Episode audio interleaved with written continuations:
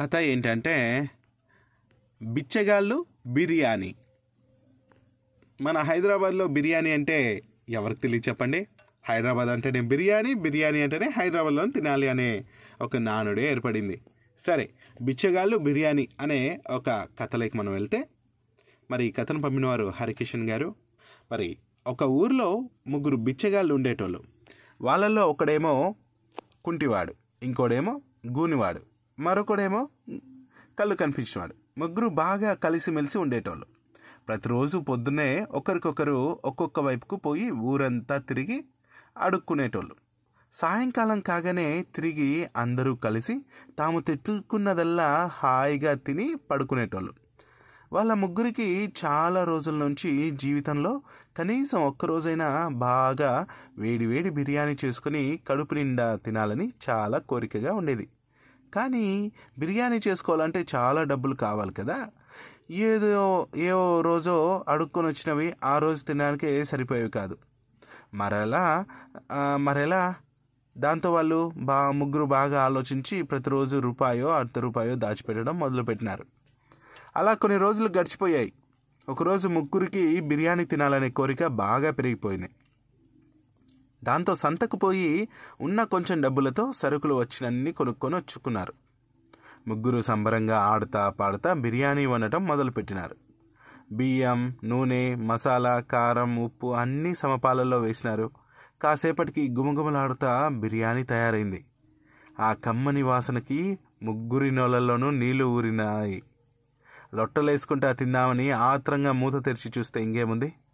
బియ్యం తక్కువ కావడంతో బిర్యానీ కొంచెమే తయారైంది. ముగ్గురు తింటే ఎవరికి కడుపు నిండదో. ఎవరికో ఒకరికి మాత్రమే సరిపోతుంది. తింటే ఎవడో ఒకడు కడుపు నిండా తినాలా కానీ ముగ్గురు కొంచెం కొంచెం తిని ఏ లాభం అనుకున్నారు. మరి ముగ్గురులో ఎవరు తినాలా? ముగ్గురికి దాన్ని తినాలనే ఉంది.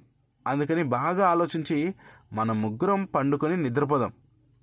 పొద్దున్నే లేచి రాత్రి ఎవరెవరికి ఏమేం కళలు వచ్చినాయో చెప్పుకుందాం. ఎవరికి మంచి కళ వస్తే వాళ్ళకే బిర్యానీ అనుకున్నారు.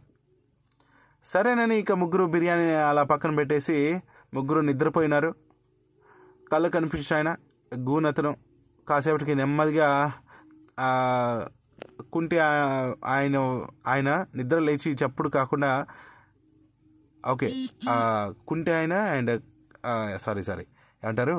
కళ్ళు కనిపించిన ఆయన గూనె ఆయన నిద్రపోయిన కాసేపటికి నెమ్మదిగా కుంటి ఆయన నిద్ర లేచి చప్పుడు కాకుండా మెల్లగా బిర్యానీ అంతా నున్నగా తినేసి ఏమీ ఎరుగని అమాయకుని లెక్క హాయిగా నిద్రపోయినాడు. పొద్దున్నే ముగ్గురు నిద్ర లేచినారు కళ్ళు కనిపించిన ఆయన గూని ఆయనకి ఈ కుంటి అతను బిర్యానీ తినేసింది తెలియదు కదా.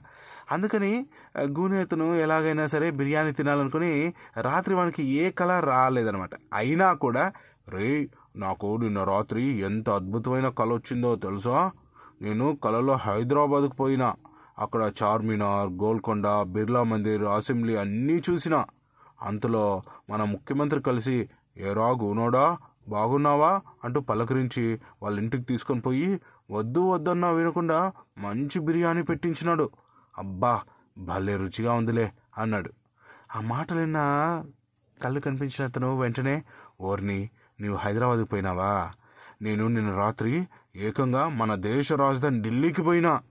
నన్ను చూస్తానే మన ప్రధానమంత్రి పరుగెత్తుకుంటూ వచ్చి కౌగిలించుకొని వాళ్ళ ఇంటికి తీసుకొని పోయి వద్దు వద్దన్నా వినకుండా మంచి బిర్యానీ తినిపించినాడు. అబ్బా ఏం రుచిలే అన్నాడు. ఇద్దరి మాటలు విన్నా కుంటేతను మాత్రం ఏమీ మాట్లాడకుండా గమ్మున కూర్చున్నాడు. అది చూసి ఏంరా అట్లా గమ్మున కూర్చున్నావు? నీకేం కళ రాలేదా? అన్నాడు కుంటి అతను ఆ మాటలకు కళ్ళు కనిపించినట్టున అట్లా అన్నాడు ఆ, మాటలకు కుంటి ఏం చెప్పమంటారన్నా?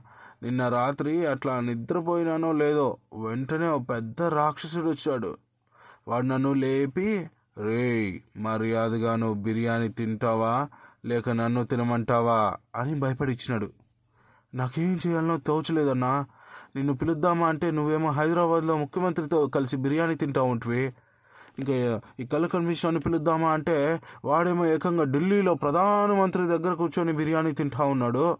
దాంతో ఏం చేయాలనో అర్థం కాక నా ప్రాణాలు కాపాడుకోవటానికి ఎట్లాగో మీరిద్దరూ ఆడ బిర్యానీ తింటున్నారు కదా అని నేను ఈడ బిర్యానీ అంతా తినేసినానన్నా అన్నాడు. అంతే. ఆ మాటలకు తిరిగి ఏం మాట్లాడాలో అర్థం కాక ఆ కళ్ళ కనిపించినాడు ఈ గూనుడు నోళ్ళు తెరిచినారు. అంతే బిర్యానీ కథం కదా. మరి లాజిక్తో కొట్టాడు ఇక్కడ. మొత్తంగా బిర్యానీ లాగించేసి ఈజీగా తప్పించుకున్నాడు. కథ నచ్చింది కదా?